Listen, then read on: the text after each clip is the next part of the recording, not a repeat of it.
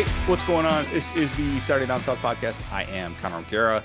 Will, great show we got lined up today. It's Takeo Spikes. He's going to hop on with us in a bit. Great conversation with the Auburn legend. He had me absolutely rolling at the end. He is a funny dude. He really is.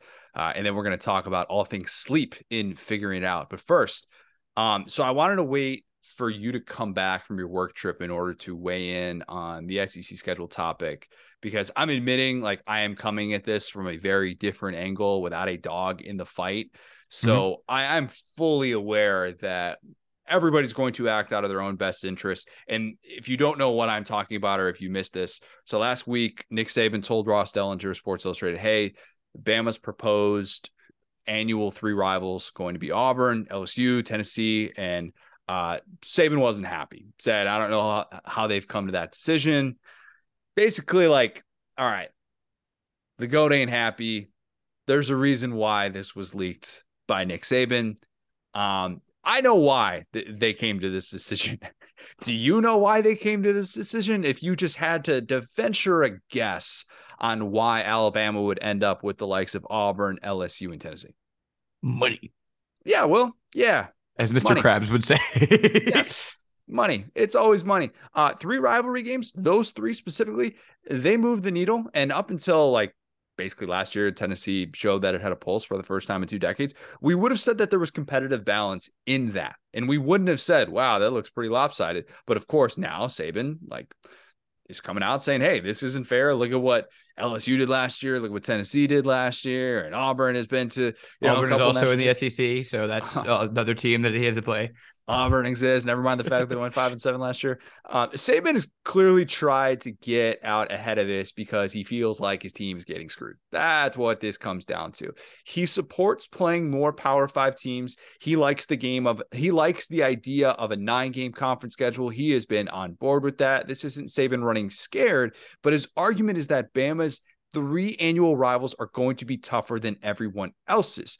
For what it's worth, I don't have a problem with Saban sort of raising a stink about this. The optics might make it look like you're afraid of competition, but you can kind of point to the rings and you could point to the future non conference schedule that Bama has. Bama's not afraid of competition because if it was, it wouldn't have started the new trend that I've been talking about for a while. That is multiple Power Five opponents in non conference play in the latter half of the decade.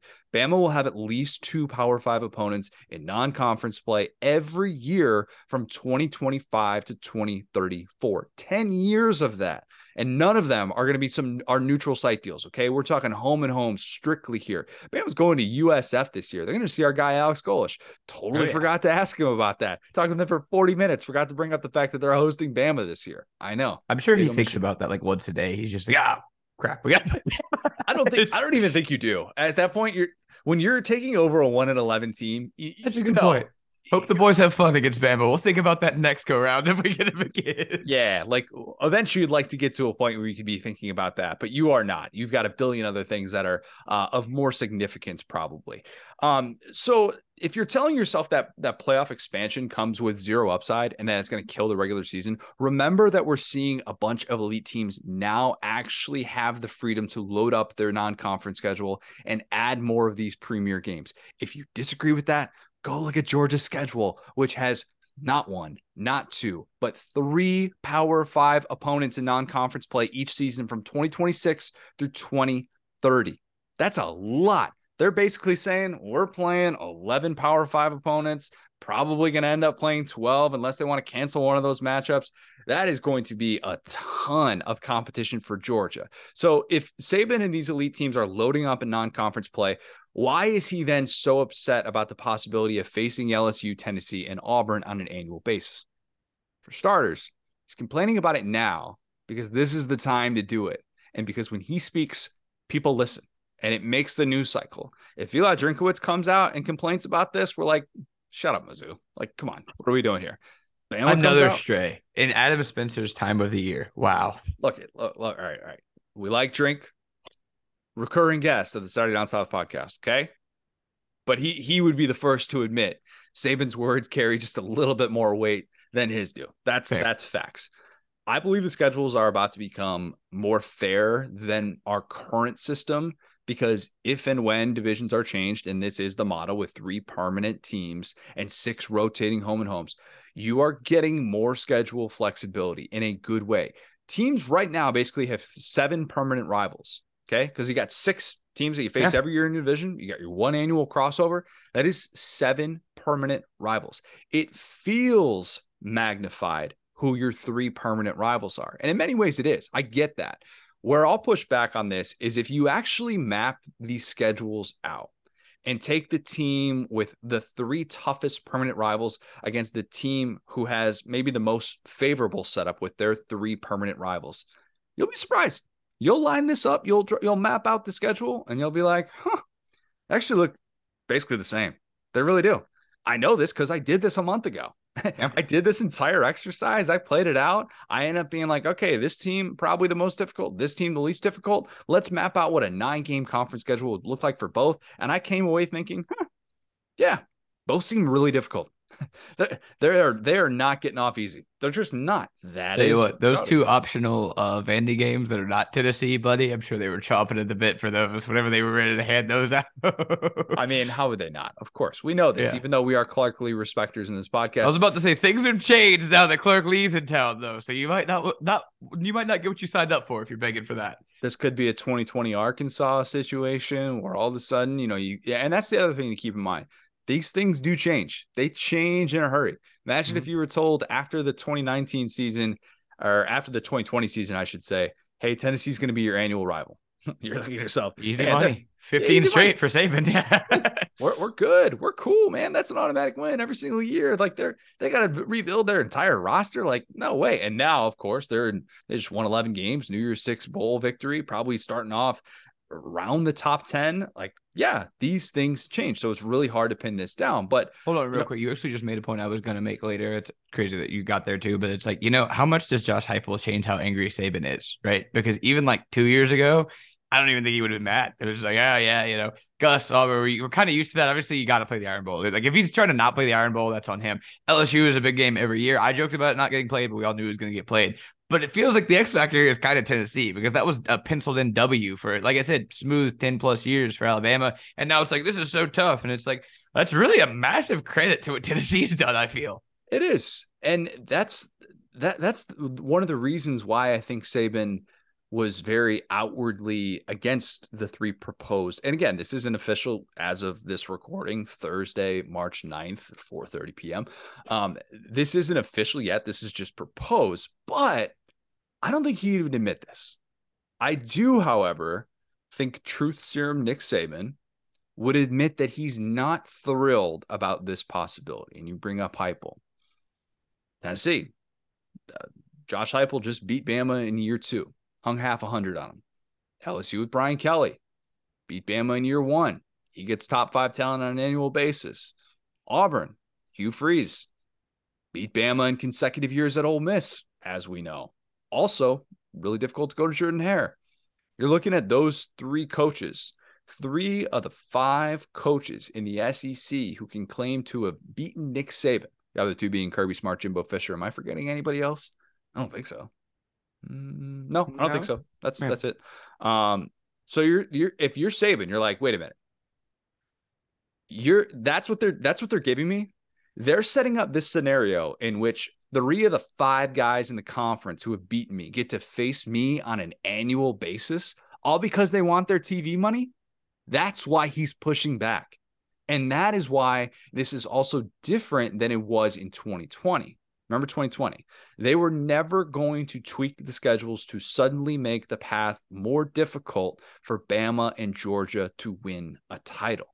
That was mm-hmm. the theme that we saw when we went to conference only schedules. It wasn't just in the SEC. The Big Ten did the same exact thing with Ohio State, Michigan, and Wisconsin. Arkansas and Mizzou in the SEC end up getting the brunt of it in 2020 because it was simply about making sure that your contenders had a path to the playoff. It was one year. The hay was already in the barn with the TV contracts. Nothing was changing as a result of that. With the new TV contract, which will inevitably have new figures with Texas and Oklahoma joining, and likely with the 3 6 model that will be announced, I would imagine, sometime soon in the coming weeks, coming months here. The goal is going to be able to sell as many of these marquee games as possible because now, and this is the difference, this is the key thing to remember. Gone are the days in which you have to be a one loss team to make the playoff. So oh, commissioners yeah. like Greg Sankey and whoever decides to replace Kevin Warren with the Big Ten, they don't have to decide, am I screwing over my best team?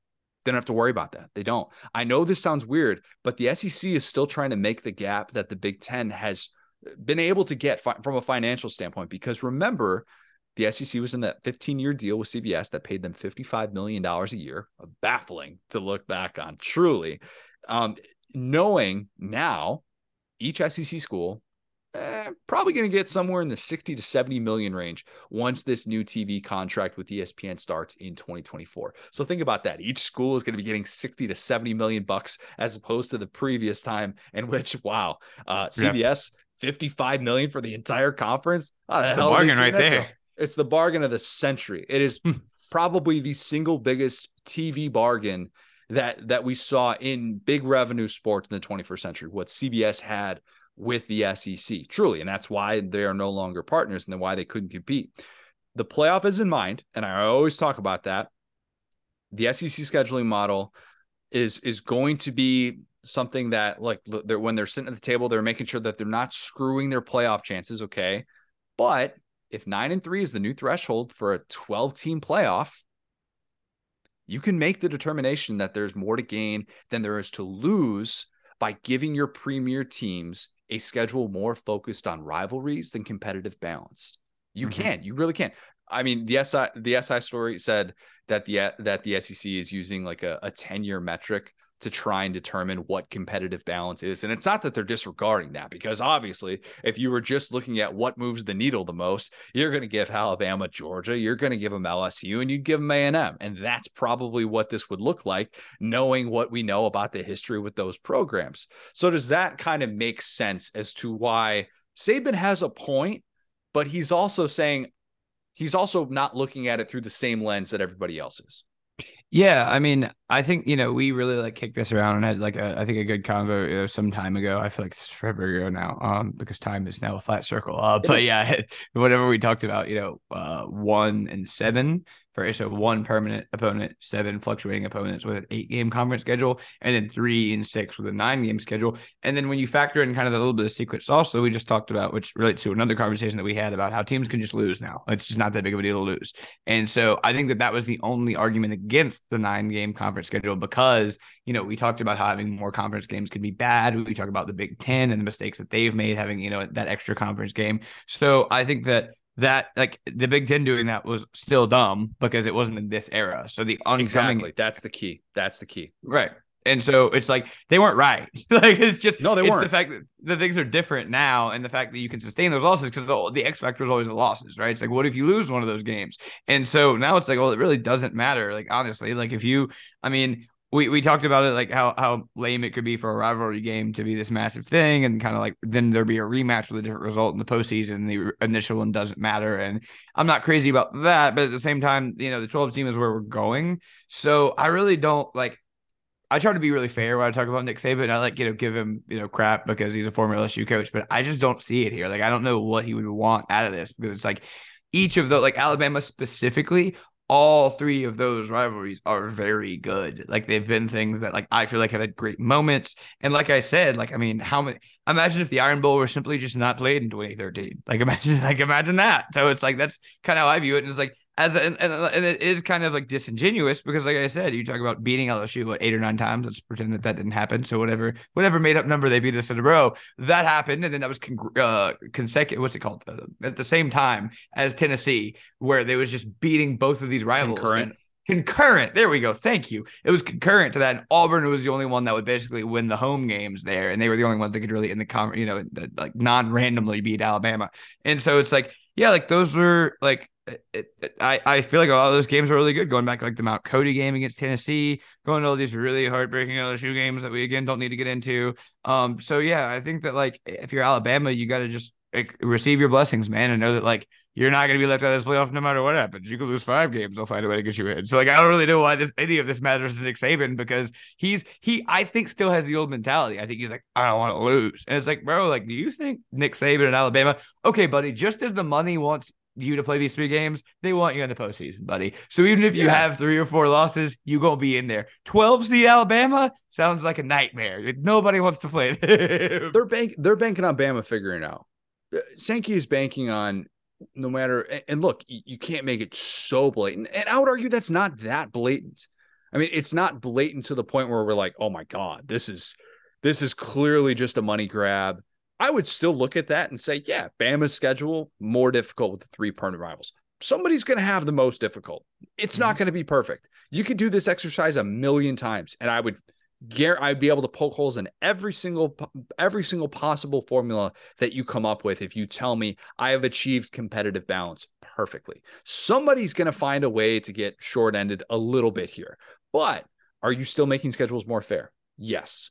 Are well, you dude, it's disingenuous too because look what Auburn's had to deal with for the last like half look century. what they would still have to deal with. So Ross Dellenger leaked this and like said like this is what the the proposal is and a tweet that's actually now deleted interestingly enough was like deleted on wednesday i want to say or deleted on thursday like right before we were going to come on because mm-hmm. i actually had this pulled up in the morning um and it's no longer there i wonder wonder what's happening behind closed doors with that um but i mean you could certainly look up like you can find whoever your your team's three permanent proposed rivals were but like you kind of look at it and you're like, okay, yeah, that that makes sense. There wasn't any like one specific one that I would look at and say, oh my god, just getting absolutely railroaded. Like I, I can guarantee you, other coaches will be upset based on the three proposed rivals, at least what it currently looks like. Like I I broke this down and said, Bama, yeah, three one of the three most difficult roads Auburn as well, because they still have Bama, Georgia, which I didn't think was going to be possible. They also have Vandy, and then Florida, who also who would have Georgia, Oklahoma, and South Carolina. So I like I'm looking at it from that standpoint, and I'm thinking like, okay, yeah, th- those coaches, those three coaches, probably be a little bit upset. And then the easiest, I looked at Mizzou, who would have Oklahoma, Arkansas, and Vandy. Mississippi State, who would have Ole Miss, Kentucky, and A and M. So does that mean? that these coaches should be just like livid. Um, no, but if I'm Saban, do I just sit back and take this?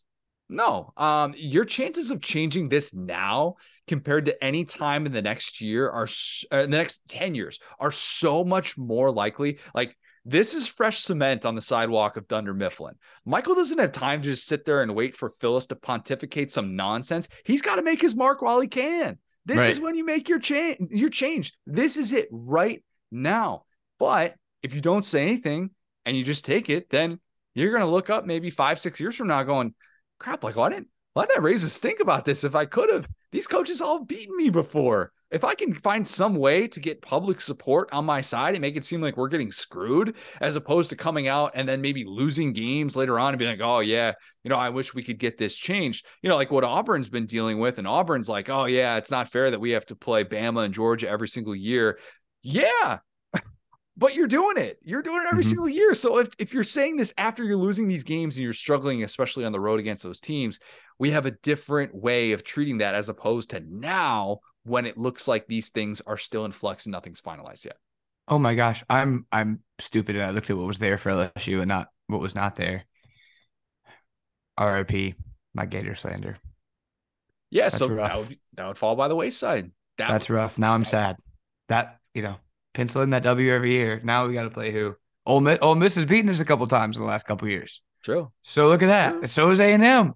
Yeah. Can't say that about no, just kidding. But uh, I, I, I dropped on the chat. Someone made a graphic out of it. If you want to like reference it, because the tweet the tweet is gone. But we could I mean, there's a graphic. It, but yeah, I'm, I'm, looking up and down because I looked at Florida's and it's like yeah, I see why they didn't see why they didn't give them LSU because they got Georgia, Oklahoma, and South Carolina. Yeah, one of the three most difficult for sure. Georgia, Oklahoma in conference. That'd be so bad. And there's not even a reason why they get Oklahoma. It's just like yeah, you guys are the furthest west of these teams. It was like Dari, Dari brought this up on he was he was like saying how you know I hope we kind of have a new rival, and it's not just strictly a Big Twelve thing with Oklahoma. Like you kind of want to see some new blood. So they're Yeah. they're able to do that and you're able to kind of sell that. Like that's a the, the possibility of those teams playing on an annual basis is kind of fun, despite how crappy that 2020 Cotton Bowl was. That game absolutely sucked.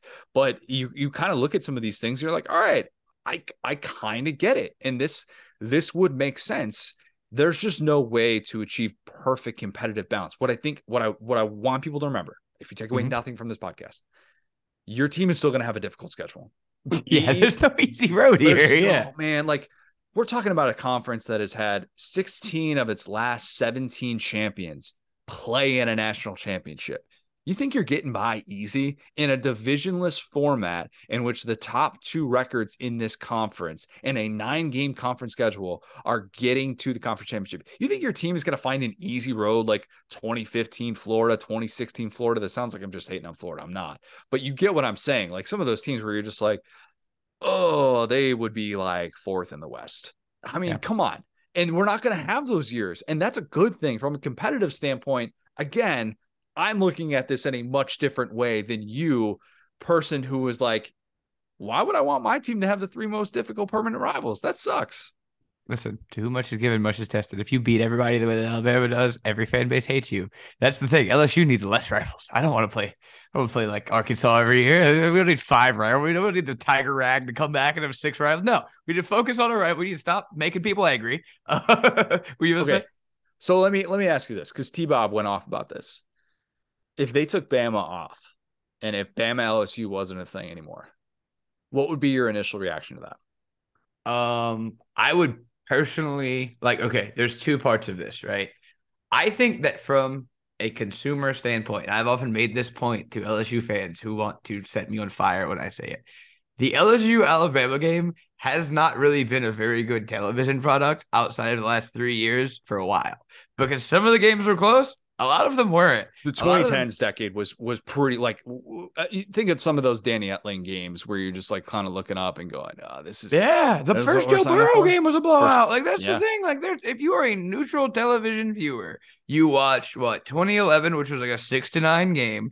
LSU came back and won one more. Um, after that with no, no, no, that was 2010. So they didn't win after that until 19. All of those games were like LSU just didn't want to play offense and Bama just ran them. And so it's like I think as a neutral viewer, I think the LSU Florida rivalry has been a way better rivalry to watch because yeah, Florida's had some down years. LSU has had some kind of mid years too, and they've. I think each of those games has been. There was like the one hilarious one in 2011 where the punter got the unsportsmanlike p- conduct. Outside They, of that, LSU won in 2011 and then lost in the 96 was 2011 and then no, I'm talking about Florida. I'm talking about LSU beat Florida in 2011. Oh, I'm saying that 20. I'm saying that the Florida rivalries really only had like one or two blowouts I can Mm. remember, and one of them was 2011. That was like the punter getting the unnecessary roughness.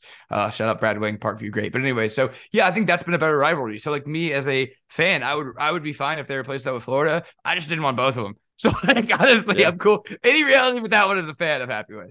there, there's part of me that that thinks, and this is Saban is clearly not in this mindset. You kind of hinted at this earlier. We're gonna have to judge records in a different way going forward, in a really different way, and everyone is gonna look like they're regressing in the SEC and the Big Ten. If you're just looking at overall records and you're looking at win percentage and stuff like that, um, losses will be more acceptable Mhm. and that like schedules are just going to be harder. They just will be harder. And so your 11 and ones, your 12 and O's are going to be, man, if you get something like that, you're, you're feeling really, really good about yourself. What, Or won't you playing the Big 12.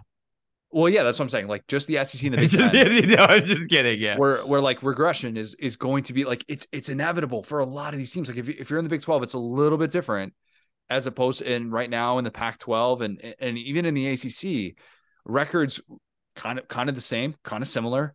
But if you're in these conferences that are obviously expanding and you're changing some of your philosophies with the teams that you're playing and the amount of power five games that you're playing, which the, that's like what the SEC is doing, then yeah, like we're I, I don't know if that ends up hurting teams like a Mississippi State or a Kentucky or an Ole Miss. These teams like, you know, Mississippi State and Kentucky are the, the teams that are most guilty of super favorable non-conference schedule, can't get a winning record in SEC play, get to a bowl game, maybe get to seven wins. And they've been able to, and like, obviously they've had their seasons in which they've done more than that. but they historically have been the team that's like non-conference play. Eh, we're not exactly going to overexert ourselves here. We're not going. Said, to. Sorry, which, which teams are that?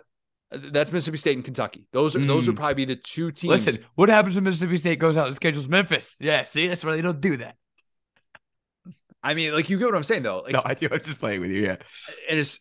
It is just going to be that much more difficult, I think, to to get to that place, and that is why there's probably still teams that are hoping for one seven, but I don't think one seven is going to happen. It looks like three six. If if that's the if there's the proposed model out there, and if this is already getting to that place where they're telling, and that tells me, all right, they're just figuring out the teams. They're just figuring out the teams at this point. They know the format. They're just trying to get all that other stuff figured out. So, like, I look, nobody's to luck their way into winning the SEC. You might feel like your team's getting screwed. I, I prom like even 2013 Auburn, like what many felt like was the the team that lucked its way into an SEC title. Um, they even took a historically good Florida State team down to the wire in national championship. So I'd say that they kind of held their own there. But yeah, yeah. any other they any still other beat Alabama and Georgia, notably not LSU. Anyway, so would you say that? So would you say that you are also a member of the Three Six Mafia? I am a Three Six Mafia guy. I am one hundred percent. Okay. Um, look, and I and I've I've said that it's not as easy to go to three six as some are assuming, and mm-hmm. that that I maintain to be the case that was also before we found out that the playoff was expanding to 12 teams. Right. That's what I'm that's what I was missing. You're exactly because I was like, why do I feel so differently about this? It's like that's why. Uh second thing, you mentioned it. Is there something that pops out to you as far as a really exciting matchup that we didn't have previously that you might be like for Oklahoma's one? Is there yeah. one you're like, oh, this could be cool? Like I I like the idea. I mean, Texas, Texas A&M. That's the one that I'm most well, excited old. to see. Yeah, that's we're gonna old. see. We are always that's, gonna see that. I'm talking about one that's like, what is this? You know? Yeah, F- Florida, Oklahoma. That's that. That's the one that I feel like is is really interesting because in a given year, you would say, all right, this this should be two teams that have really talented quarterbacks and they should be able to light up the scoreboard. You would say that uh, just with a historical perspective, yeah. that's probably not taking recent memory into account as much. But if you looked at it through most times in the 21st century, that's kind of how you would picture this game going. And you would say, all right, this is this isn't Florida LSU, which ironically enough, like both rivalries include Florida. This this game should be 45-42 on an annual basis. That yep. to me is exciting to see something like that. But that's yeah, that's like the new one and that I think, you know, I, if we want to look at because Texas Arkansas is on there, correct? Look at this, man. Look these babies in Texas. They got all old Big 12, Big 8 dudes. That's all there. And then of course Oklahoma gets Florida.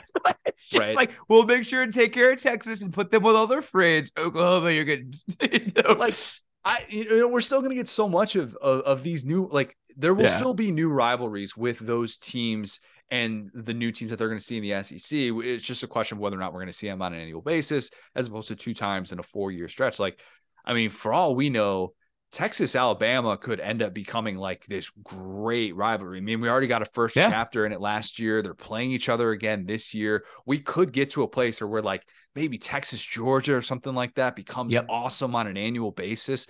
I'm here for that. I'm excited. Like I I don't think that I don't think that every rivalry is as good as every fan base says it is. That's sorry, that might be a little bit controversial. Except for my team's rivalry, it says everything. I, I don't like care about those teams' rivalry, but mine. I like I like a little bit of new blood. I, I, I like the traditional stuff. I do, and as long as we're not abolishing too much tradition, you have to uphold a certain amount of that. I'm I'm here for it. So yeah, I mean, the Battle of UT could be good. Tennessee, Texas. I mean, that's talk about like you know, potentially having an Arch Manning Bowl or something like that in 2024. Like how fun that would be if like Arch Manning is, you know, facing Ole Miss or something like that, or you know, facing Tennessee his first two years of college. Like that, these things would be fun to be able to see. We're getting more storylines, we're getting more things involved, despite the fact that probably most people are going to see the schedule and want to throw up in their mouths.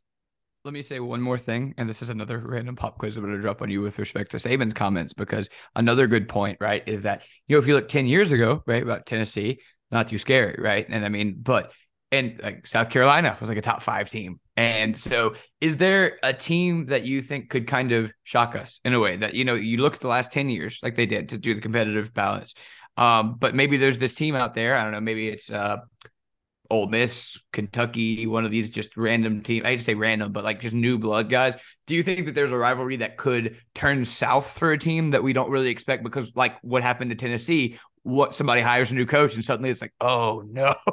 Florida, South Carolina. That's the one that I look at and I'm like, mm. and that's that's a weird thing to say after Florida just took them to the woodshed. I mean, yeah. Florida beat them like a drum that game, and then South Carolina figured some things out, obviously down the stretch. But that's the one where I look at and I'm like, man, if that game isn't a gimme for Florida, and they've already got Georgia and Oklahoma. Again, these are just proposed; nothing is official as of yet. But if that's the one where where South Carolina is suddenly like maybe an eight and four, nine and three every single year, and it's not so much ah they're kind of six and six. They can't really find a quarterback. You go into that one, even though it's kind of that game has always been kind of weird. Basically, since Spurrier was at South Carolina, that game's just always been a little bit wonky. Like that's the one where I'm like, ooh, we could be feeling really, really differently about that, and that can change. In, in a hurry because we can have these entrenched beliefs about teams that when we see them, it gives us a specific knee jerk reaction. I think Saban to tie it all back, had a specific knee jerk reaction about Auburn. And I get it. Like you, have lost to them three times in the last, what, I mean, decade plus we're talking about here.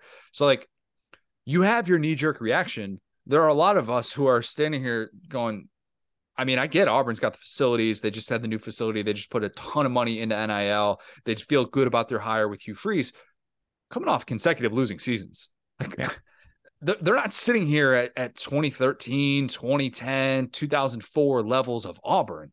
So we could change our perspective of these teams by the time that this schedule even starts. And mm-hmm. that's the crazy thing about it. And that's why we'll probably talk about it a lot more. I'm so sorry. I have one more thing I just thought of that we, I feel like we definitely should have talked about. Out of conference rivalries. Are those dead? No more. Florida FSU. No, they're not dead. They're not dead. So we're no. gonna get an additional rivalry game to some of these. I mean, obviously every yeah. TV deal is like kind of up in the air, so it also depends on like the ACC what they're doing. But this allows those games to still potentially be played. Yes, if if the playoff wasn't going to be expanded, I think there would be the pushback. Mm. But because okay, now you're setting this up to where you can have more Power Five games. I am, uh, and I'm not saying this is a, a catch all. There could be some that fall by the wayside. Again, I, I don't know the ins and outs of all of these rivalry games. We could see a couple of casualties as a result. Some teams that maybe even maybe they're going to get three, four years into this. And I don't know if it's I, I hate to keep using Florida as the example, but or like maybe maybe Louisville looks looks at this or Kentucky looks at this and Kentucky's like, ah, you know what? Maybe we won't play Louisville every year. That's a you know that's a dumb example because they beat them like a drum. Um, but maybe there's an example of a team that just kind of realizes, man, South Carolina, Maybe South Carolina looks up and says, Clemson, yeah, Clemson. Maybe let's make this an every other year type mm-hmm. thing. Let's figure out a way to make this work for all parties. But no, I, I think these are going to be intact. South Carolina fans just got mad at me for saying that. We know you, you just beat Clemson. You beat Clemson for the first time since 2014. You should feel good. You should feel good. Yes, and they're well, they're in a similar situation that we're with Alabama, which like, you know, sometimes it would be really nice if we're kind of going through it. Take a little mental health year, maybe not to play that team, and just get. I meant 2013, by the way. Sorry. Go ahead. Hey, you're forgiven. But yeah, no, I think I think that's the, the the, the key is if both teams want to play these things, they'll probably get played. If one team starts to get cold feet, probably not. Yeah, probably not. Exactly. Okay. Uh, before we kick it to Takeo Spikes, quick word from our friends at Underdog Sports betting. As you know, if you listen to this podcast, it is not legal in a bunch of states in the SEC Georgia, Alabama, Florida, South Carolina, etc. Uh, I want to talk to you about Underdog Fantasy. You might have tried Daily Fantasy in the past, but Underdog is a new platform that's extremely popular right now, and they have some awesome contests where you can compete for real money. It is a great way to scratch that sports betting itch. We have an exclusive arrangement with Underdog. If you go to SaturdayDownSouth.com slash underdog, you can automatically double your deposit when you join. Sign up, throw in 50 bucks. They'll throw in 50 more dollars. It is a great way to get some money to play on these contests. You can pick higher or lower for different players, really similar to sports betting player props. You can put real money on the line. This is legal and live in all these SEC states Alabama, Georgia, Florida, Texas, etc. Underdog's awesome. Super fun to do while you're watching any sport in your living room. You can win some real money. Go to SaturdayDownSouth.com slash underdog. Take advantage of our promo where Underdog will double your first deposit up to $100. $100 absolutely free. SaturdayDownSouth.com slash underdog. All right, let's kick it to Takeo Spikes. I'm now excited to be joined by a very special guest. It is SEC Network analyst and host of Behind the Mask. It is Takeo Spikes, the ageless Takeo Spikes. Uh, I don't think that you're 46. I think that's a lie. Do you feel 46? Yeah, after I played four rounds of golf, my back feels like it. okay, so when I'm you wake up, you, man, but oh, when you wake up in the morning, what's the thing that reminds you I played 15 years in the NFL and I'm 46? I would say it's probably my low back. You know, that's the thing is it's uh it takes me a minute to get going. And uh believe it or not, I've implemented this inside of my my routine. So I do my meditation in the morning, but I also have to do like a 10 to 15 minute yoga just to kind of get the body loosened up, you know, get it oiled up so I can move around properly because it's tough. It's tough, bro. If you neglect the lower back, it's one of those things that just kind of creeps up on you, creeps up on you, and you look up and you realize you have a problem and it impacts everything. And back injuries, as a, I mean, I don't have to say this to you, you know this very well. I, I got to imagine that's like one of those things where you you know it when you don't do it, and that's got to feel so significant just to be able to to wake up and, and get everything moving. But you know, you were just in in my neck of the woods in Orlando doing a little golf tournament. Are you you're like are you locked into all this like all this stuff pre-draft like is this is this stuff that you consume that you're like you're dialed into or is it more like ah once you've kind of gone through it you kind of see through some of the stuff and you realize we we kind of tend to blow a lot of things out of proportion yeah you know I, i'm locked into it but i don't really get locked in until the guys actually go show what they can do. And, you know, once they finish the combine, then now it's like, okay, did the guys who we were expected to be the guy, did they really show up? And the guys who, if they did show up, we talk about it. If the guys who we thought were the guy and they didn't do as well as what we thought they should have, then that's another conversation too. And so that's the reason why I'm kind of engulfed into it because now I think when you look at the overachievers or the people who did what they were expected to do, I think now is a great time to have analysts to come in and provide some even ground to bring it back home from reality side. Because at the end of the day, you can have offensive guards running around showing they can pull and finishing 30 yards. But how often are they really going to do that? You know what I mean? So, you know, I know people who, and I think this is important bench press, but like, you know, when you're out there trying to get off of a block, that ain't, you can't simulate the bench press. Like the bench press, it is what it is. That's just dead weight. You got to be able to move live weight. So I like to think that being able to come into it and bring some type of you know, even ground analysis to make it relatable for everybody. Two guys that you recently got to spend time with, you had them on on your podcast behind the mask. CJ Stroud, Hendon Hooker, they're, they're getting picked apart, obviously, during the pre draft process. I think both are kind of in very different discussions and just in terms of what they, what their strengths are and how they're being evaluated. Whereas, like, Hendon much more willing as a runner, and Stroud is obviously more impressive as as a passer. But you know, it's interesting because I, I, think the question with them is the same: like, how much did they benefit from the systems that they played in? You know, arguably having the best receiver in college football, Marvin Harrison Jr., Jalin Hyatt. What what was your take on them after kind of getting to to sit down and spend some time with them? My take, I did not know. You know, I only knew what I saw, and so after sitting down with both of them, what impressed me more than anything was the the just the knowledge of what they have in order to get to the next level. Understanding how to read defenses. Because I know as you just mentioned, and a lot of people were talking about, hey, Hendon Hooker, is he is he a beneficiary of the scheme?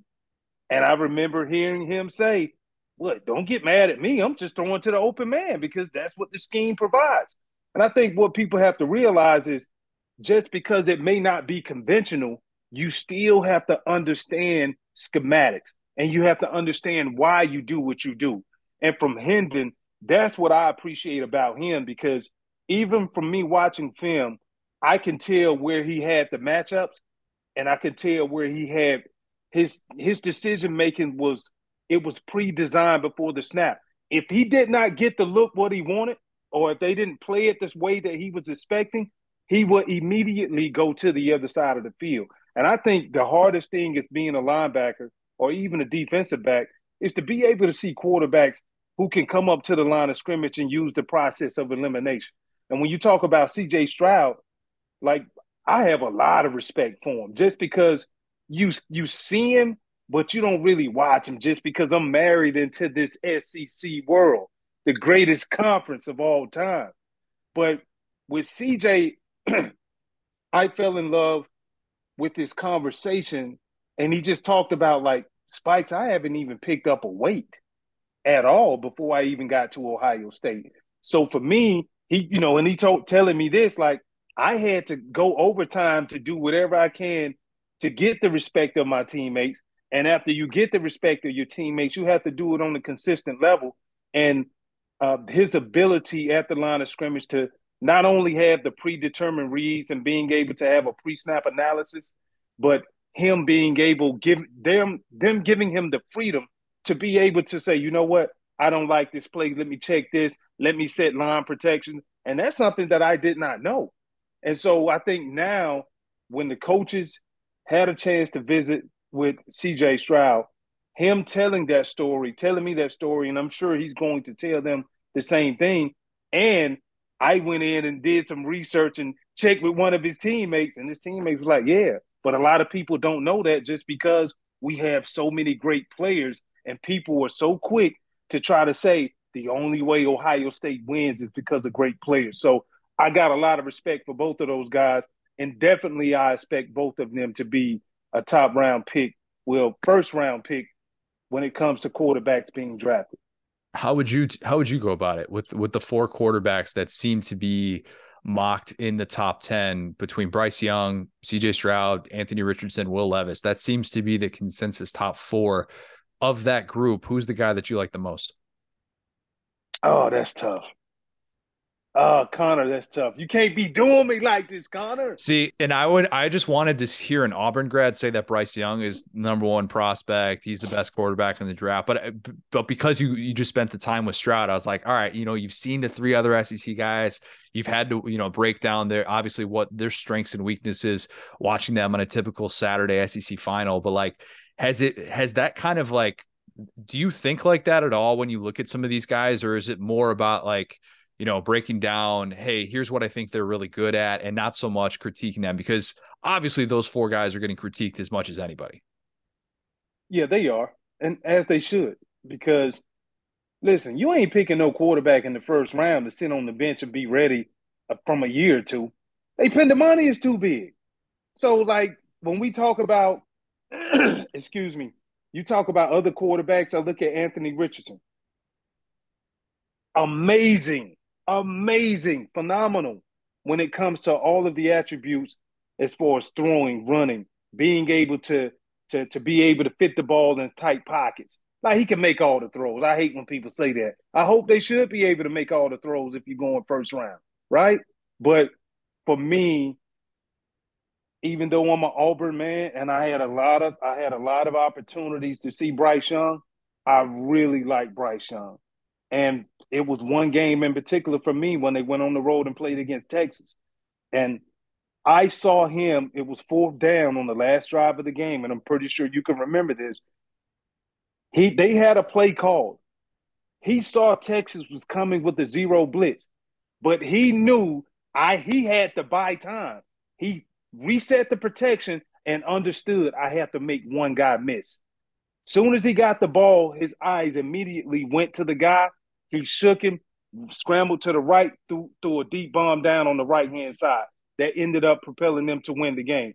So when I look at that and I read and I hear coaches talk about it, even Nick Saban praised him after the game. And we rarely hear Nick praise guys during the season because it was that early in the season. I knew he was the real deal. And just doing my research, I really like him. And I know a lot of people have questions about oh, he's small, he's small. Well, Kyler Murray is small. You know, so my thing is for these quarterbacks, you got to put them in the right position. You got to put them in the right.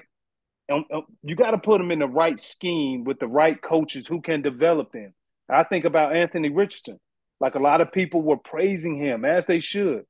But at the end of the day, how, when you look at his weaknesses, how can you get him with the team that's going to understand that and then that's going to be patient with, okay, this is what we know he's not as strong at, but we can bear with him and kind of raid, keep keep grooming him week after week, week after week until he's ready. But all of the guys are great talents.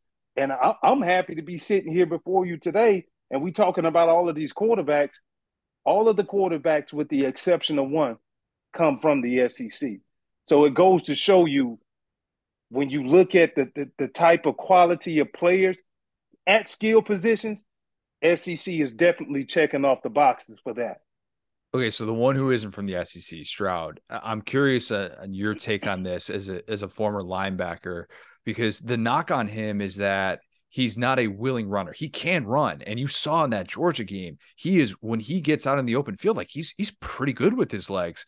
But when you are game planning for a quarterback and you know he doesn't necessarily want to run, but he can, how do you approach that? Like, what's the defensive strategy? Is it like, you know, Draymond Green backing away from Russell Westbrook, letting him take any shot from the elbow and beyond? Like, do you have to respect it or like, how do you play that?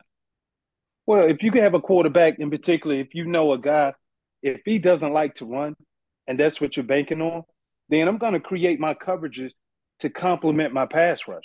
So if I know he's not going to run and he's sitting back there like the Statue of Liberty, I'll play two man pretty much double every receiver, man under, have two safeties over the top. It's listen, it is that's one of the best coverages of all time, but it's one of the worst coverages when you play against scrambling quarterbacks. And so when talking to CJ Stroud, I even asked him about that. I was like, "Well, what do you think about people saying you you run, you're not running?" He was like, "Look, I do what I have to do to win. Don't knock me." And this was offline. He was like, you can't knock me for I'm throwing it to the open man. Like my guy beat their guy, like period.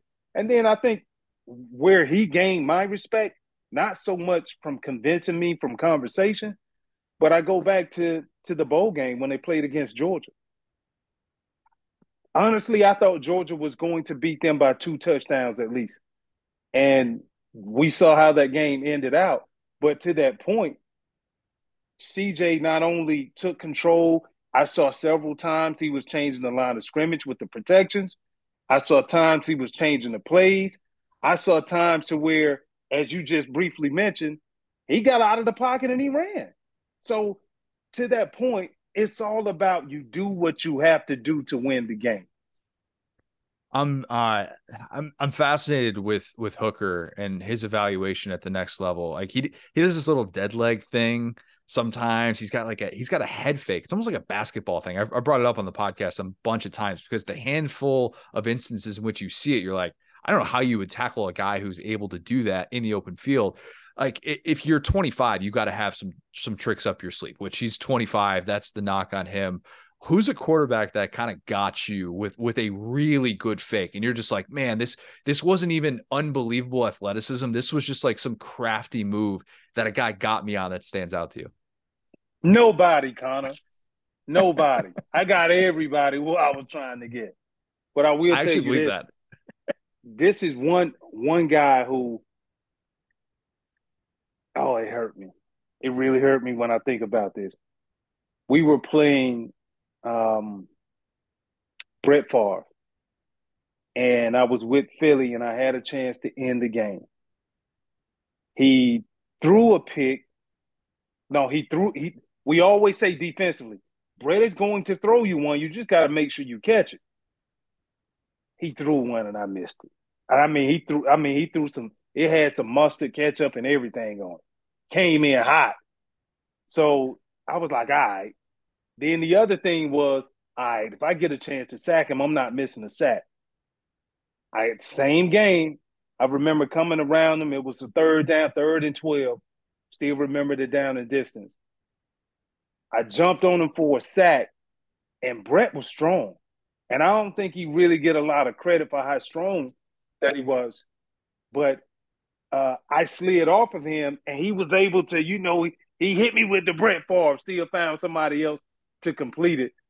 But it was just like that was one, you know, if this if if there was a play that I can say, I wish I could have had that one back, simply due to the fact it was the first game of the season, and um, it kept us from winning that game.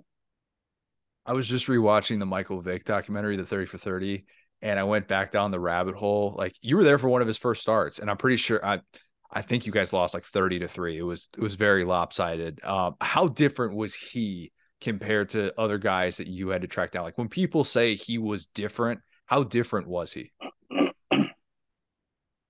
Connor, he was different. Different, man. And I'm I'm talking about it's one thing to say or to know like, oh, he's fast. You sitting there with the clicker and you're like, uh, uh, he's fast. Your coach is telling you, okay, when Mike scrambles to the left, take a hard angle this way to cut him off. It don't work. Never worked. That's the reason why he kept having people on on our highlight clips. Like he was next level fast, man, and, and the thing about it, what he probably doesn't get enough credit for because he was so dynamic with making people miss. And then when plays that were broken down, he would find ways to turn it into an explosive play, is his arm strength. I remember him throwing digs across the middle like thread in the dark. And he never really got a lot of credit for that. But like, man, he was special. And I think when you look at other quarterbacks that has come through the National Football League, there really hasn't been one other than the with the exception of Lamar Jackson. He's the closest thing that I've seen to him. And I think Lamar came into the game, especially early at this stage. He's a better passer, like natural passer than Michael Vick was at that time when he came in. And it's pretty amazing to think that, you know, like he admittedly didn't study the way that he he should have and you know when he went back to the eagles and you know went through all that stuff like it is pretty wild to think about what he was able to do without putting in that time and commitment. And i know that's something that you know as a defensive player when a guy's just going rogue all the time you're probably thinking to yourself like oh my god like i this guy's you could study all the scheme that you want but when it breaks down and he's doing something like that i imagine that moment of oh crap like this we throw everything out. There's nothing you can really do about that. Yeah that's put it this way. You ever been in a bar somewhere? Uh, I don't know if you're married, but you you haven't been married all of your life, but or even this probably happened when you met your wife, and you see it, you saw her, or you see that one, and you you're watching, and you're like, man, if I don't take my shot, if I don't shoot my shot, I'll even I'll never make it. I'll never know if I had the chance. We that's what we that that was the motto when we played against Michael Vick. You shoot your shot. Don't get up there and try to dance with him because if you dance with him, you will be slow dragging while he's already fast dragging to the end zone. So it was like you go ahead and you dive, you make him stop, and let the cavalry come behind you so you're not embarrassed. It's pre-draft season. Uh, what was the knock on you going into the combine? Was it that like teams wished you were six three, like like ah maybe his neck is too big? Like what what, what were they saying about you? See, Connor, see, there you go. You're trying to slip one in. Don't I didn't. I went, me, don't blame me for your look, shortcomings, Connor. I went 20 minutes. I went you, 20 minutes without saying a single thing about about your neck, and I think that's a record. Well, the beauty is in the eye of the beholder, but I would say uh, they had questions about my past capability, just because we played a scheme to where we necess- we really didn't man, you know, man up the backs. Or we didn't play a lot of man. We played a lot of zone. And what we used to do was take our safeties and if we did have somebody break the box, the safeties would go break the box and take the person man and the backers would stay inside. So that was one of the things that they had on my draft report that I remember. And um hell, what is it? 20 years later, 20 whatever it is. Uh, but I got 20 interceptions. So, you know what I mean? So I knew I had hands. You know what I mean? So it was just a matter of time. Did you look forward to the combine? That seems like something that I mean, I, I don't did you run the 40 by the way at the combine? I couldn't find any 40 numbers for you. No, I didn't. I actually pulled my hamstring like 10 days before the combine. And um, one of the worst. I just felt like, oh Lord, I don't I don't I left school early as a junior, and I'm getting ready to go to Indy and give them the business and I can't even run because I pulled my hamstring. But I had a lot of treatment done. I did not run the 40, but I did all of the drills. And from the drills, it was like, okay, we we like it. You know, we we like what we saw. So I ran the 40 when we got back to Auburn on our pro day. Your draft was nuts. I mean, what like one of historically like one of the best drafts ever. Obviously, like the Peyton Manning, Ryan Leaf thing leading up to it. I mean, Charles Woodson coming off the board early. But I remember as a Bears fan being so upset that they took Curtis Enis instead of Randy Moss and just being livid as like an eight year old kid, which obviously like take that for what it is. He was in free fall that day. You went ahead of Randy Moss. Were, were you in the green room for for that draft? And do you remember like the the drama and experiencing all that? Uh, no, I didn't, but I heard about it.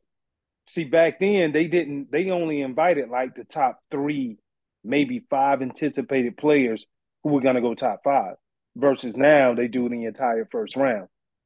So for me, it was more so of um, I, I had a draft party at Planet Hollywood in California back when it was popping. And um, my agent was there. That's where I trained at. But I I remember that about Randy Moss. And we all knew as players, like, this dude can play. We came out of high school with each other, USA Today All Americans.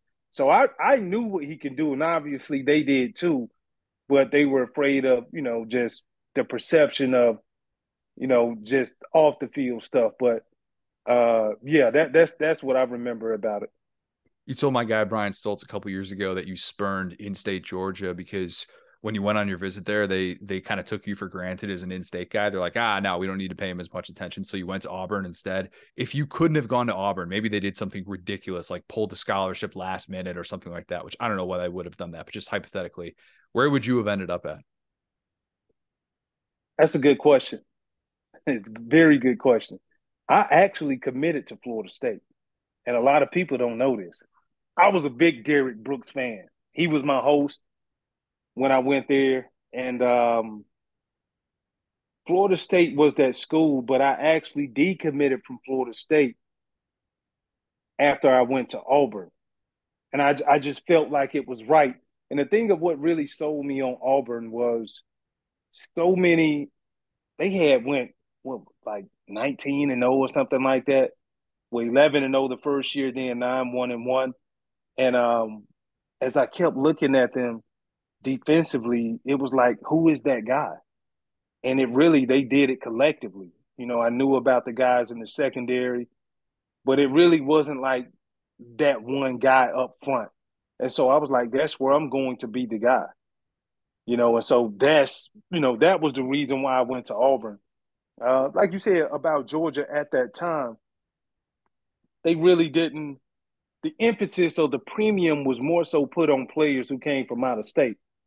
You know, and I think when you look at that time period over the years, why they lost a lot of players, if that recruiting stayed the same, from my experience, I'm pretty sure other in-state guys felt the same way. So um, I think that that has something to do with it. Yeah, it's kind of crazy to think of what Kirby's done in state, out of state now. It's like they get the best of both crazy. worlds, it seems like. Um, I want to yeah. get you out of here on some uh, some rapid fire, just five questions. First thing that comes to mind. Does that work for you?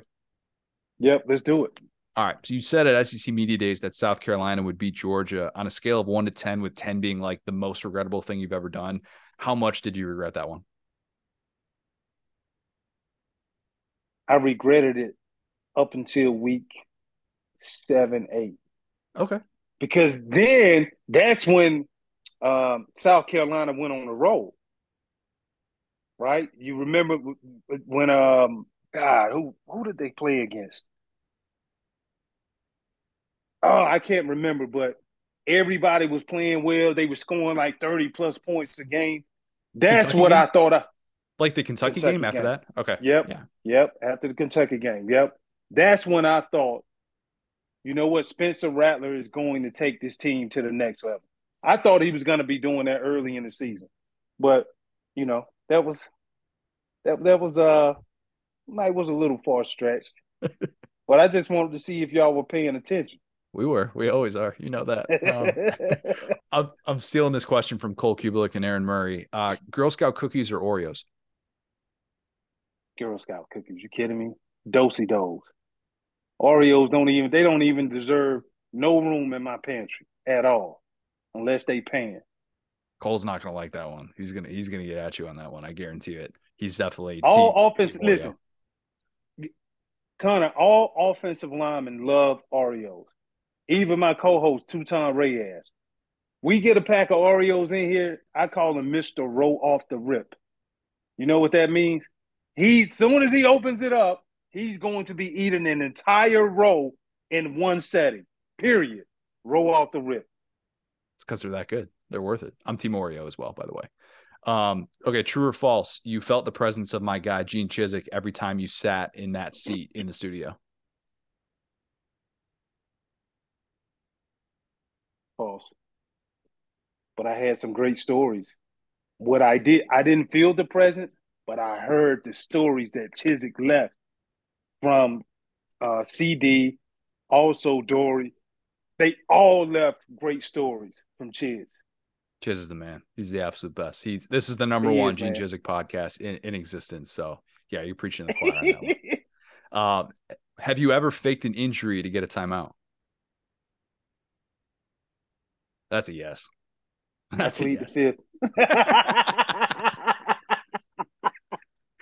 All right, last one for you. Uh, you told me the first time that you came on when I met you at uh at SEC Media Days that the only thing that you work out for is a bedroom body so that you can light two candles at night and your quote old lady can appreciate when you take your shirt off. Uh, why do you hate leg day? No, I, I do leg day, but I I hate it because it hurts so damn bad. Like the thing about leg day is this: when you do leg day, like now you got to go get cryo. Now you got to make sure you stretch. It's like it's hard enough to get the engine to get started running in the morning. So when you do leg day, it's like puts you behind like an hour before you really can get lubed up and get a good lather. Compared to like upper body, you can go and do that. You flex and man, we can go on about our day. That's true. That's a good point. It does slow down everything you do. Like even just going to get lunch, you're like, oh, this is taking a lot longer than it really should. Yeah. Hey, You and definitely you don't want to sit in a chair that's below sitting below parallel. Kills you. can't do it. It's like practically you're like doing a wall sit. What's the point of that? You're like continuing the workout. I know it, man. So you feel my pain. Totally. We're you and I, two of the same. We're probably lifting the same weights. Yes, hundred percent. Yeah, definitely. That's that it, man. That's it. We just got to keep the old lady happy with the two candles. That's it. Two candles. I haven't forgot that. I haven't forgot that. I can't say that I apply that logic in my life, but I haven't forgotten that. And then if you happen to be falling off of your regimen, your schedule, just blow out one candle. Let the shadows handle everything else. We'll end with that. Uh, this has been great, man. Everyone, go subscribe to Behind the Mask. Uh, looking forward to seeing you at SEC Media Days in a few months, man. I'll see you soon. What's my destiny, Mom? You're gonna have to figure that out for yourself. Life is a box of chocolates, Forrest. You never know what you're gonna get. Figuring out, we're talking sleep. Will, how much sleep do you get per night, and how much sleep do you wish you got per night? Uh, right now it's disrespectful. It's like four or five hours. It usually is like six. What? To, yeah, it's bad, man. Over the last like couple of weeks at least, because I've been traveling and I've been like just having to like work late. Um, but usually it's six or seven. I want it to be eight. Yeah, Yeah, I think everybody wants it to be eight. Who gets it though? Like who Yeah. who consistently gets eight hours of sleep? I'd I'd love to know. I aspire to, usually do not get there. I'm in bed by like 10 30, and more often than not, I wake up before my alarm goes off which usually I have it set anywhere between like 6:30 and 7.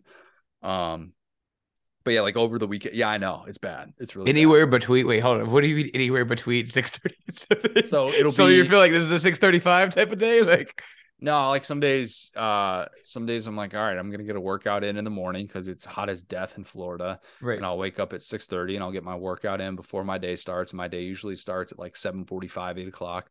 Mm-hmm. So other days, Lauren has a little bit of extra work to do, so she'll wake up at 6:15, 6:30. So she sets the alarm, and then she'll hop in the shower, or something like that, and I wake up with that. So I'm like, it's kind of all over the place. Like I, I should I should say it's pretty much anywhere between like 6:15 to seven o'clock.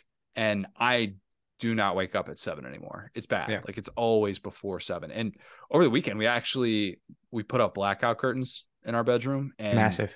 They are big. I love like we order them for the nursery as well. Just we would like our baby to be able to sleep through the night and not wake up because her her window is going to kind of face like where the sun comes up so it's going to be a little bit difficult but yeah i'm a believer i i am um it's not that they're a guarantee that you sleep through the night but you know, like they they are very helpful. They they really are. Like you know the feeling of waking up, seeing sunlight, and then like coming into coming into your room and knowing like how difficult it is to go back to sleep.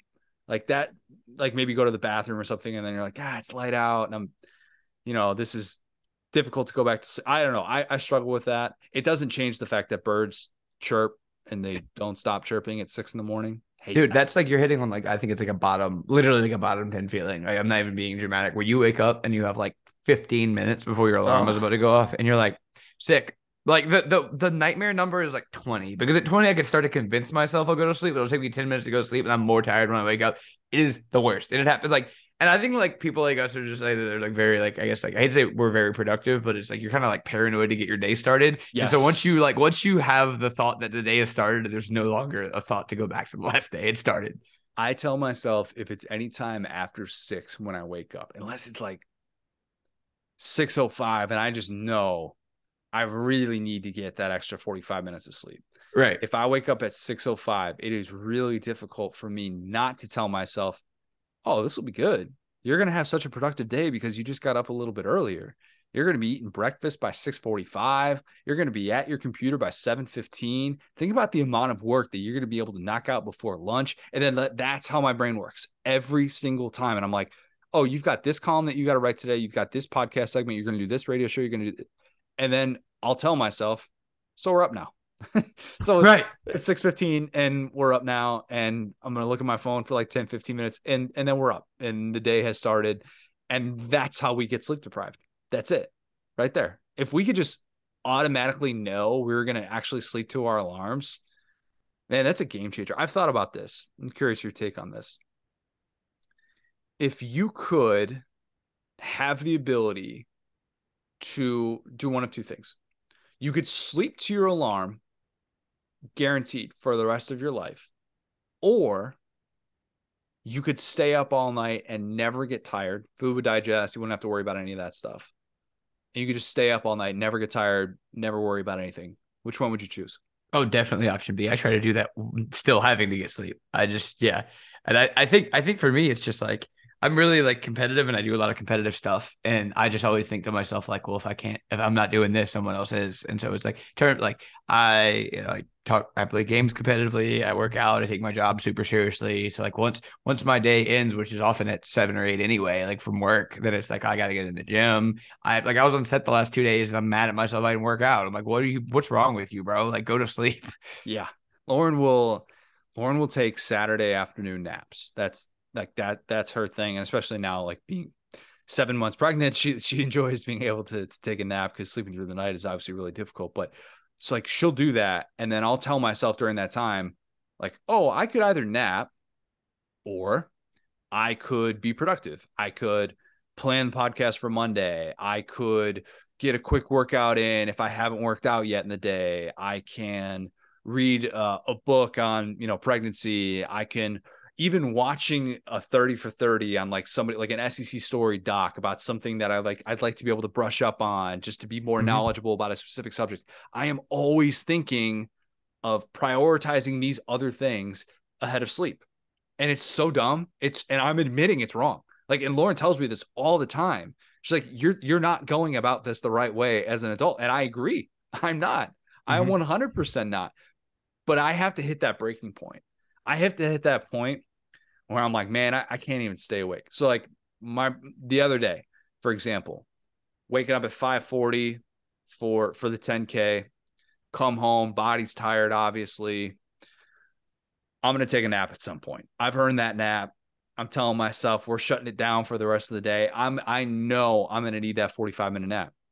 I get it eventually, but I have to talk myself into it. And I definitely watched, you know, I watched like a documentary for for like an hour or something like that. And I had to get to that point where I'm like, Mhm. it's okay. You feel like you've done enough. Yeah, exactly. Yeah, Like, I've done you gotta, enough. Like you got to like ra- rationalize yourself. Like I've been Yeah. productive enough today. Yeah, I think, and I've never been like a nap guy. And, and another terrible feeling is budgeting the time for a nap and giving yourself that and not being able to nap. And like Oh, I run the worst. that.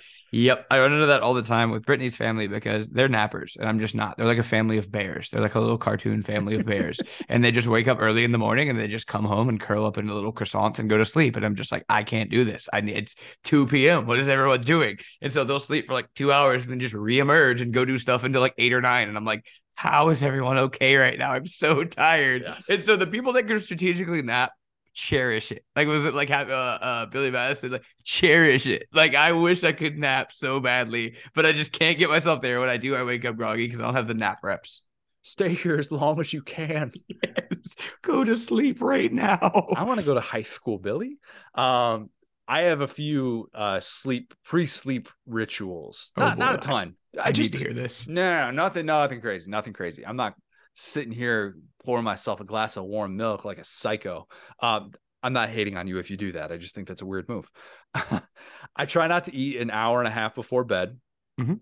I break that sometimes. Whatever. If I have moose tracks at 9:15, I have moose tracks at 9:15. Okay. Treat yourself. Um, yeah, treat yourself. If I don't pee, brush my teeth, or floss before bed, I can't fall asleep. Got to do all three of those things. Got to check all those boxes. If I don't, I'm sitting there, I'm playing with my teeth, and I'm like, ah, this, my mouth feels dirty, my bladder feels full. No, no, no, can't have that. I gotta get there with flossing. Yeah, I gotta get there. Flossing is once you start, you won't stop. I Mm-hmm. promise you. And I didn't make that transition until I was in like my mid 20s. Bad move. But once you start, you'll feel you'll feel that piece of chicken in your tooth forever, and it's Mhm. just gonna gnaw at you constantly. I need the fan on the second highest setting. I don't want it on the highest setting. I don't want it on full blast. I don't need all that noise. I need some noise. Second highest keeps me cool, provides a little bit of that white noise in the background. 71 degrees in my home. Hotels probably somewhere in the mid to high 60s. One thing I'll never understand. Maybe you can correct me here. I don't get midnight snacks. I don't understand it. For the life of me, I have never woken up in the middle of the night and thought to myself, I could use some food right now. I haven't. It's one thing to get a late night snack before you go to bed, crave Right. a little snack late night, but to wake up in the middle of the night and say, you know what, sandwich sounds good. I have a buddy, one of my Nebraska buddies. He religiously wakes up in the middle of the night. He has to have milk and cookies. Has to. At, Is your buddy a bear? my buddy is the, he's Santa the most Claus? he's the most fit guy I know. That's oh the crazy thing. that it makes no sense. Like this dude works out religiously. I mean, like to the point where I, I mean, we went on a cruise with them, and he's in the in the hotel, like the the cruise gym for two hours. He reads a book while he's doing cardio. He's a psycho, Oh my and he has milk and cookies in the middle of the night. Like what? you know what? what- Good for him. That rules in his specific case. Keep doing that, buddy. I don't know if he's still doing it with two kids, but he's like, He needs it even more now. Those cookies are there for you. As long as you're like, wow, if you could budget all that and milk and cookies, bro, please get milk and cookies. Everybody else probably don't do that. yeah, no, I, I just don't get it. And maybe I should just appreciate the fact that, like, all right, you know what? Went to bed with a, a belly full of food as a kid, haven't had to worry about that as an adult. Like, that's a blessing. I'm appreciative of that. But, like, yeah, I just never understood the midnight snack premise. I, I think that's that's a made up thing. That's a commercial thing. I don't know. Well, yeah, once I wake up, then I'm up. Like I said, I, I make a snack and then I'm like, ah, you know, I should probably do some dishes. And I'm like, it's been two hours, bro. You're up. It's 2 a.m. Yeah. What are you doing? exactly exactly all right let's kick it to the saturday down south podcast facebook group a lot of great responses let's start with this one from our guy drew page drew says i have insomnia so if i fall asleep i don't stay asleep nothing really helps and i've had it almost my entire life but do you really work in healthcare if you're not always horribly tired I don't know how people in healthcare can have normal sleep schedules. That element alone would drive me away from that field. Obviously, I'm not brave enough to do what our great healthcare workers do, but the sleep schedule thing, not being able to set a schedule would just drive me absolutely bananas of like knowing, oh, I'm on call for this, or you know, I'm I'm working a 24 hour shift here. Oh, I'll get, you know, I'm not going to be out working for three or four days here. Like the fluidity of that would be it would drive me to insomnia that like like Drew is. I, I I couldn't deal with that. Could not. Yeah, it, that just seems like a like a flawed system, right? Because like everybody in healthcare says it. And obviously, I'm dumb, so I don't understand any of this works. But it just feels like there should be like know, night night shift healthcare workers and day shift healthcare workers so that everybody kind of gets into a routine because it feels like you know everybody is tired. The night shift people are tired the day shift people are tired like well, some of these people are doing you know high operation so it's like it's not their fault it's like the system but it's it just feels ridiculous that for people it's like you're going to trade your mental health and happiness for this career of helping people. It's like ah, it feels weird. I don't know why i don't know why you just have to be I know it's a 24 hour job. That's part of it, but it's like, hey, let's figure it out, man. Don't, don't yeah. keep putting these people through this. Agreed. Yeah. Ideally, people would be able to work relatively normal schedules and we wouldn't have to deal with that. And instead, like you get people where you can tell they've worked a ridiculously long shift and you're like, you, you probably haven't slept in forever. And it shows in, in their work. And that's really frustrating as well. Uh, Scott Boland says, I'm a teacher. I'm in bed at 9 p.m. with lights, devices, and TV off at 10 p.m. I prefer no lights or background noise, but I must confess that um, that I do find my snoring p- plugs. I think he meant plugs, not pugs. Uh, soothing. I typically sleep very well, and I'm up at 5 a.m. every morning. No, I think he means the dog pugs. I think it's oh, I think it's snoring oh. pugs, dogs are making. Oh, that makes more sense. I was thinking earplugs. You're right. Okay, because yes. they do be. yes, snoring pugs are soothing. snoring plugs are not a thing. Um, I stand corrected. Uh, and then he says, "Yeah, I typically sleep very well up at 5 a.m. every morning. Routine seems to be key. However, it is also a negative. Even if I have the opportunity to sleep late on the weekends, I tend to get up early because of that same routine." What age do you stop getting the ability to sleep on the weekends? When does that happen? Never. I mean, probably when you have kids. So. I, I I can't sleep on the weekends anymore. Like I I I don't know when that ability just became. Nope, Connor. You you think you're sleeping till seven fifteen? You're gonna try to sleep till seven fifteen? Yeah, I don't care if you stayed up till eleven fifteen watching a movie or something like that. No, no, no, no. You're not getting up at seven fifteen. You're going to wake up at 6:45. You're going to wake up at maybe 7, maybe. You're not going to have an alarm clock set, so it's not going to matter. You're going to wake up. And that's all. And I don't I I think that happened to me gosh, when did that happen? Like 28, 29? Is mm-hmm. that right? I don't know. You're still at you're still like right at that age though cuz you can sleep in just fine, can't you?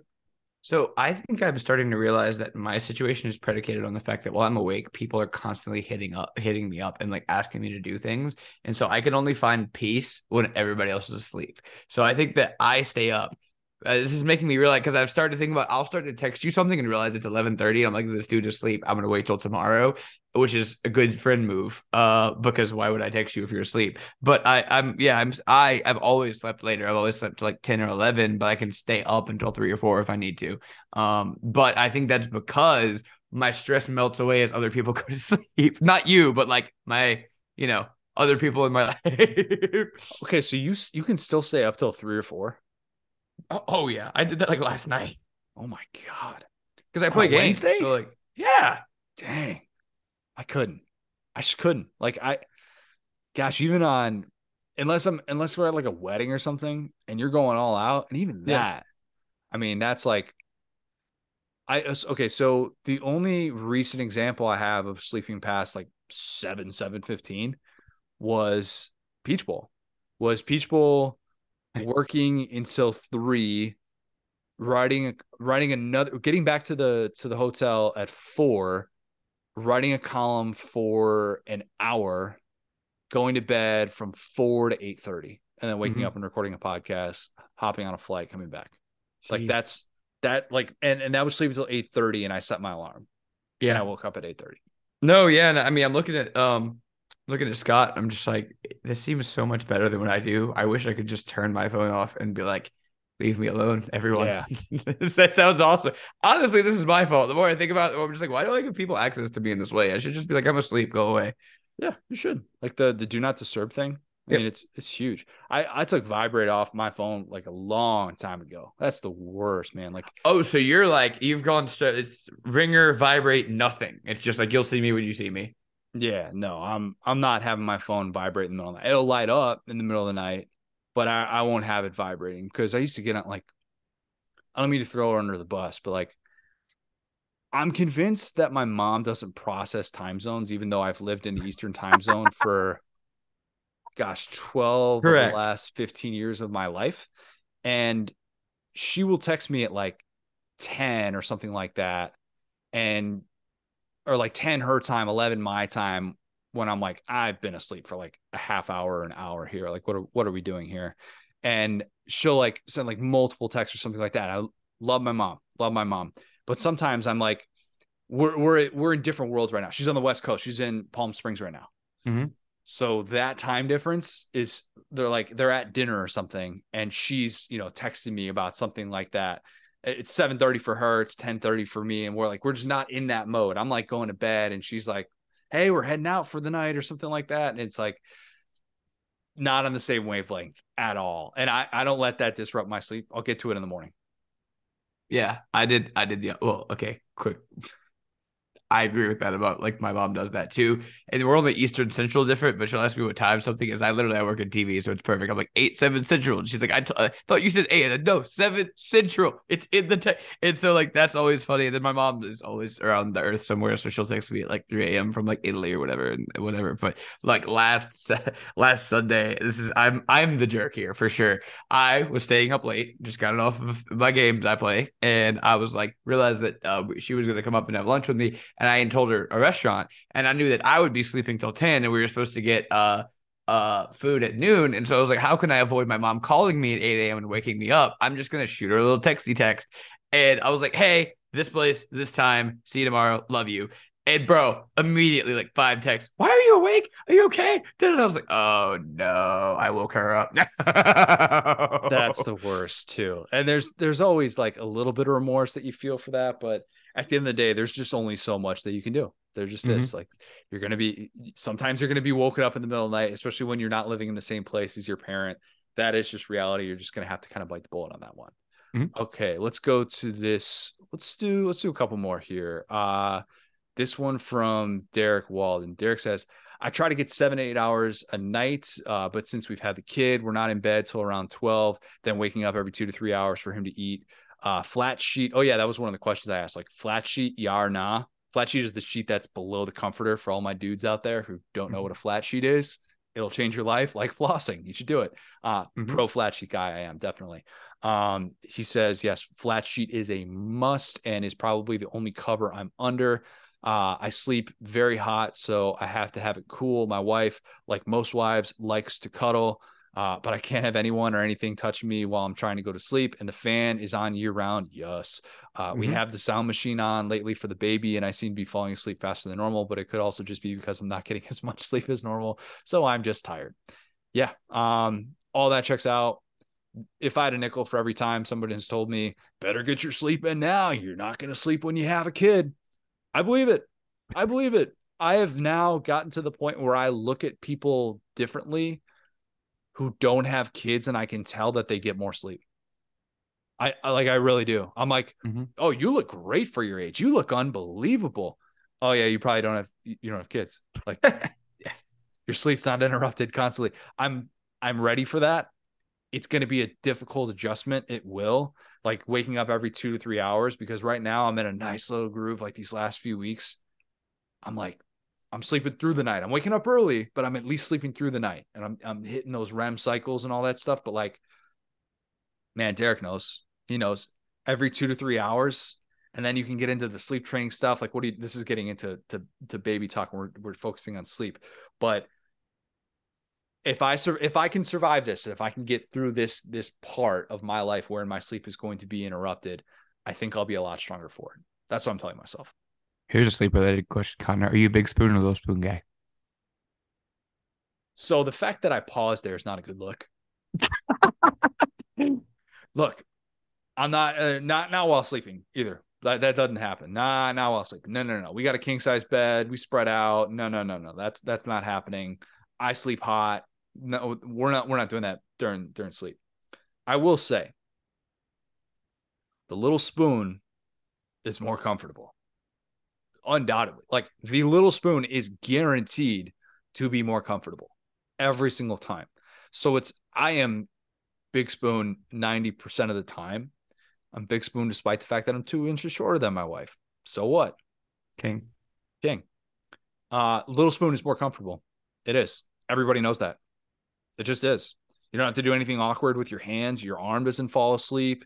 You get that nice relaxation. You feel very protected. There's a reason that when like animals sleep in specific places, they like to feel like they have protection around them and it just kind of helps them relax a little bit. Little Spoon's more comfortable. It just is. What about you? Yeah.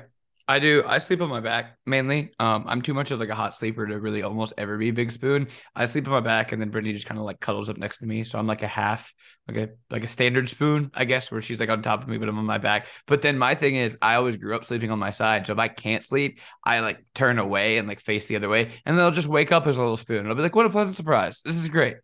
Have you ever gone to a mattress store and been asked the question, "Do you sleep on your side or on your stomach?" Have you ever been asked that? I could not sleep on my stomach. Well, that's good. They tell you they I swear if you go to a mattress store and they get into the whole like layout because they're trying to figure out all right what bed is best for you blah blah blah whatever if you tell them that you sleep on your stomach like it, it, it's like telling them hey um I, I i'm not really much of a I, i'm not really a fan of the beatles like that's how they treat it. I was trying to say, it's like, is it like you? It's like they're treating you like you have cancer, like you don't like the Beatles. I'm glad that you brought that around because it's like, oh no, you just don't get sleep. Oh, you're not like a real sleep fan. Okay, I'm a day one sleep fan. I would never do such a thing. Real people sleep on their side. Psychos sleep on their stomach. No, I I'll sleep on my stomach. I don't care. Like I'll, I'll sleep mostly on my side. I don't fall asleep on my stomach usually, but yeah, like they. Oh my god, like they Lauren almost exclusively sleeps on her stomach, not now because being seven months pregnant, sort of, you know, definitely prevents that. Um, but they gave her like the full rundown of holy cow, you you are doing your your body just such an injustice by possibly sleeping on your stomach. How dare you? How dare you? Awful. Brother, I ate cookout two days ago. You think the stomach sleeping is going to kill me? All right. I'm like, man, I, you don't know what I had for dinner. I had a large meal. I need to sleep on my stomach, man. You can't sleep on your side with a large meal. Hear all that gurgling around. Um, let's go to this one from Grant Haney. Grant says, My wife and I are both teachers, so having an unofficial bedtime is a must. We try and be in bed by 9 30. Anything past 11 p.m. on a weekday feels like 2 a.m. Preach. However, we have a daughter uh, that is the goalie for our high school varsity and club soccer team. So during the season, the thought of a 9 30 bedtime is out of the window. Although uh, having an SDS podcast to listen to on the ride home definitely helps ease the pain of missing the unofficial bedtime. As far as the standard night sleep is concerned, standard procedure: it's glass of water, check locks on the doors, uh, turn lights off before calling it a night. Lastly, concerning devices to help you sleep, like a fan, blackout curtains, white noise, machine, melatonin. The answer is all the above because it is always all the above. Yes, it is. Absolutely. 100% of the time. Um, yeah, I've never been like a melatonin while sleeping type guy. I always told myself it's similar to my uh, music while working out thing. I'm like, I don't want to have to rely on anything. That's the way that I've always operated. So while I'm definitely not opposed to it, and I've heard a lot of good things about it, um, that to me has just never been like really a thought or a concern. How about you? Uh, wait, sorry, say that one more time. Uh, melatonin, like never, oh. never really been my thing. Never, never.